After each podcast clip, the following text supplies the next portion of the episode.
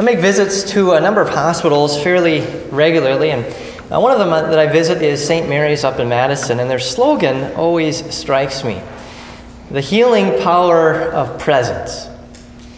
What they mean by that is that while medicine is vital, perhaps just as important are the people who provide the care.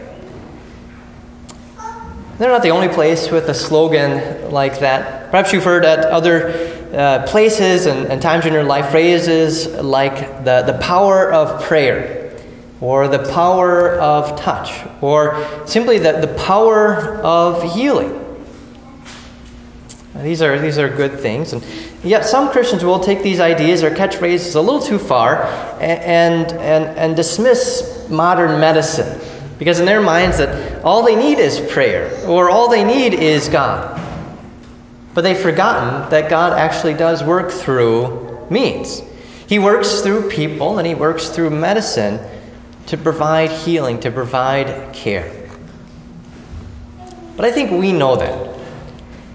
Where we struggle the most, perhaps, is what happens when it seems God doesn't work.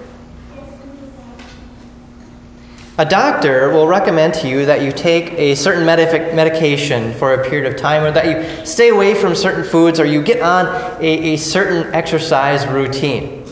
And by following all the doctor's orders, things hopefully and should go well for you. What if they don't? Sometimes, even if you do exactly what the doctor says, maybe things still don't get better.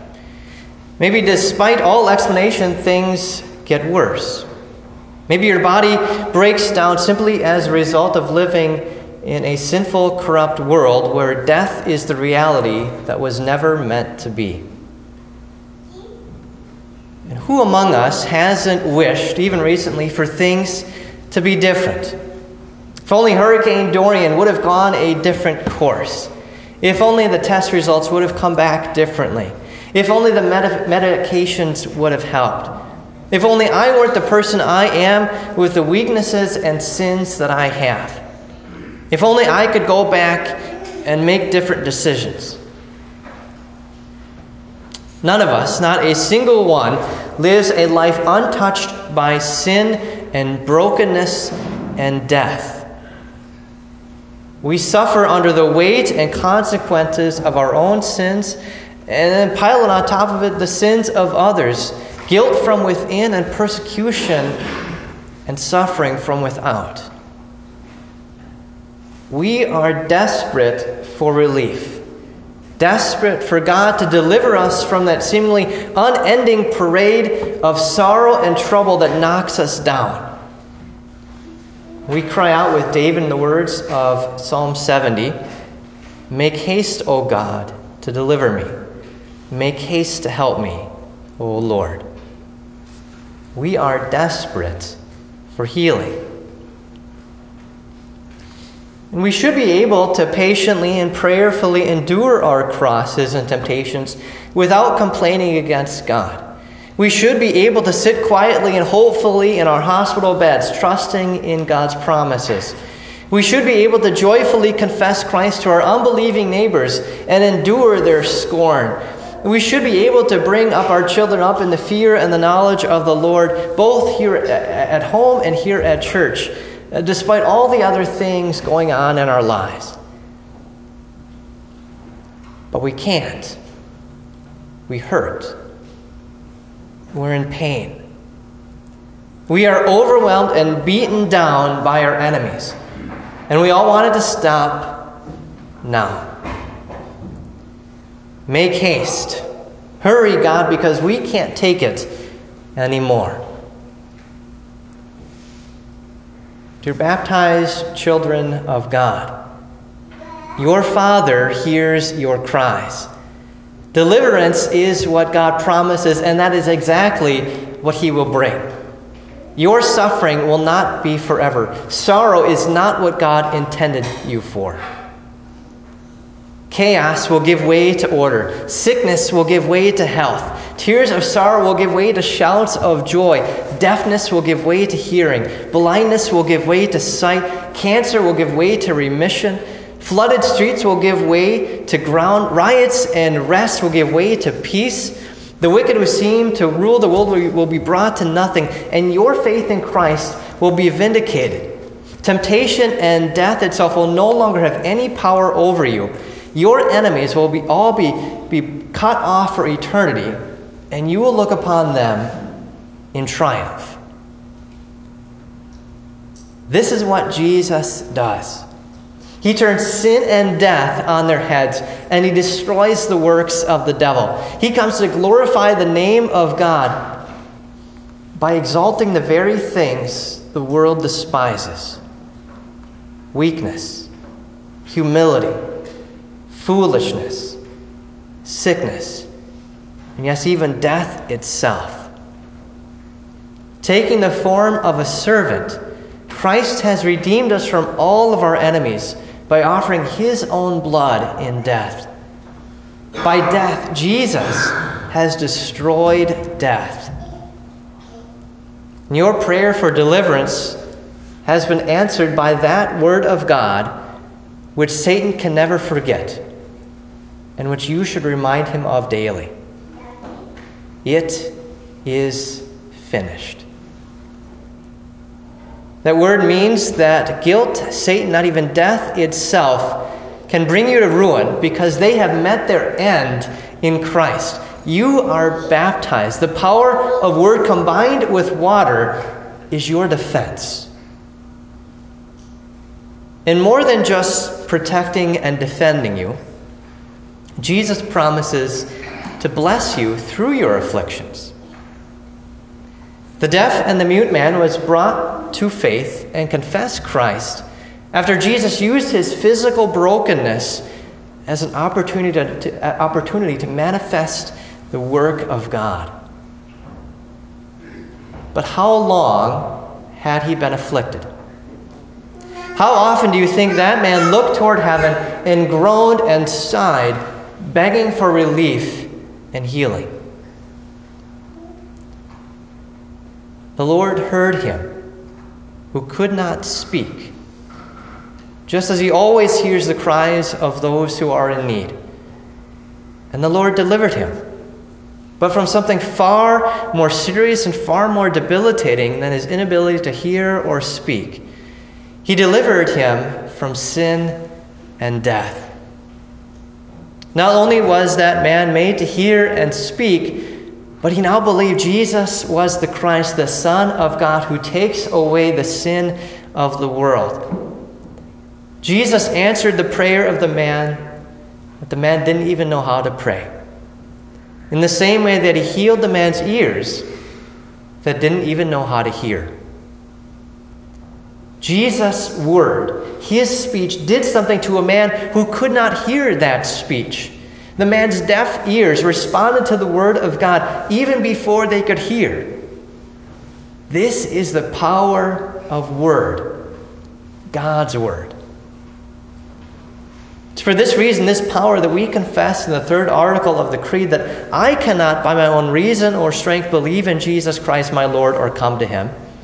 But the Holy Spirit has called me by the gospel, enlightened me with his gifts, sanctified me, and kept me in the true faith.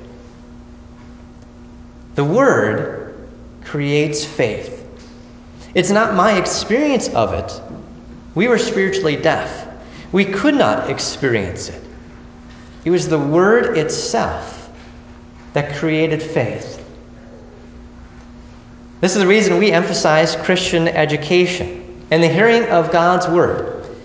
You can't expect to have a spiritually healthy life if you cut yourself off from your very source of medicine and source of life.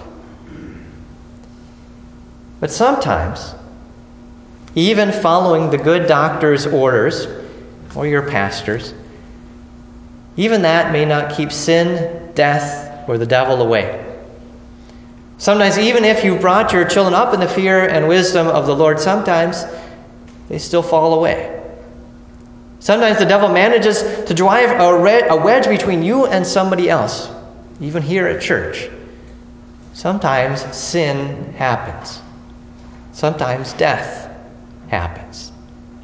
No matter how hard we work, we still live in a corrupt world, and our spiritual health and our children's will never be 100%.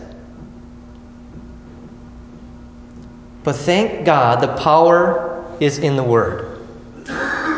And that Word says this You are forgiven. The Word says this You are baptized, and Christ has given you a clean conscience. The Word says the true body and blood of Christ will strengthen and preserve you to life everlasting. The Word says, Behold, I am coming soon. The miracles that we heard today are only a foretaste of what Christ came to do. They are evidence that Christ has come to overcome sin and death and hell, the cause of all suffering. Because these miracles are rooted, they are hinged on the fact that Jesus will die on the cross and redeem and restore the entire world. And in the cross, Jesus has taken on himself the uncleannesses, the sicknesses, the impediments, the sufferings for the entire world. When the Bible talks about Jesus restoring creation, it doesn't just mean restoring our souls to God, although that's first and foremost. It means that everything will be restored.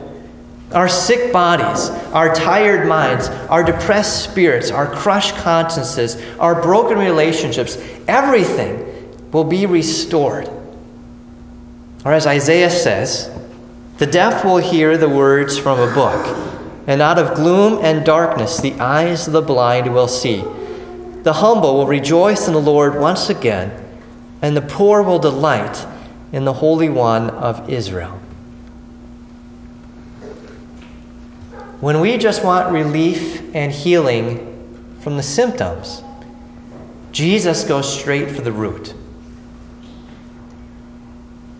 God is certainly making haste to deliver you in the best way possible for you at the right time. The day is coming when your Lord will return in all his glory with all his saints, and you will enjoy that eternal deliverance and everlasting health. Until then, He's not left you without medicine. The power is in the Word. And He combines His Word and promise with bread and wine. This very body and blood, because it is the same body and blood that was shed on the cross, continues to take upon Himself your infirmities and your weaknesses and your cares even today.